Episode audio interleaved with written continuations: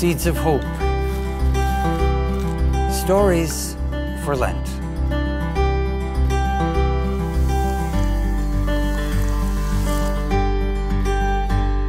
Today's seed drama is a reflection on Noah's Ark. You may not have realized it, but the story of Noah's Ark offers many wise observations we can still use today.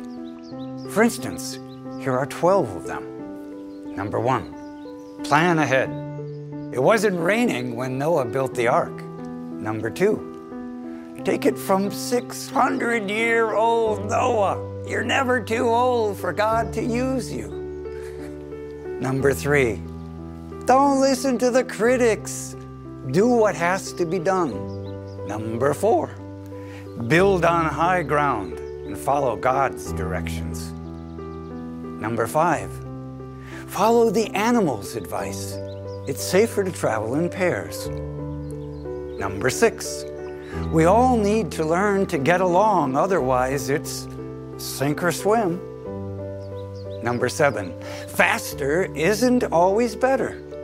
Remember, the cheetahs were on board, but so were the snails. Number eight, don't miss the boat. Come on board with the Lord.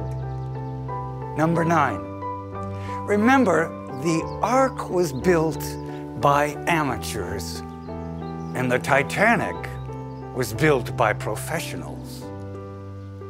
Number ten, realize that the woodpeckers inside are often a bigger threat than the storm outside. Number eleven, your present situation may stink, but considering the outside alternative, you might want to try and make the best of it. And finally, number twelve, when rainy days seem to go on and on and on, just look for the rainbow, for the sign of God's hope. So the next time the storms of life have you running for cover, learn from the lessons of Noah and the ark and take comfort in knowing we're all in the same boat.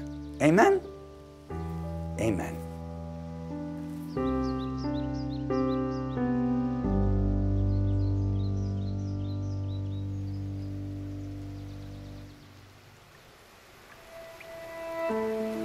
From the book of Genesis, chapter seven, verse one.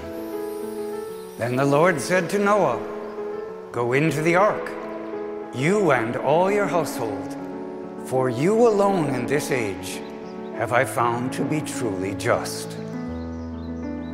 Watering the seeds. Which one of these lessons do you need to work on remembering?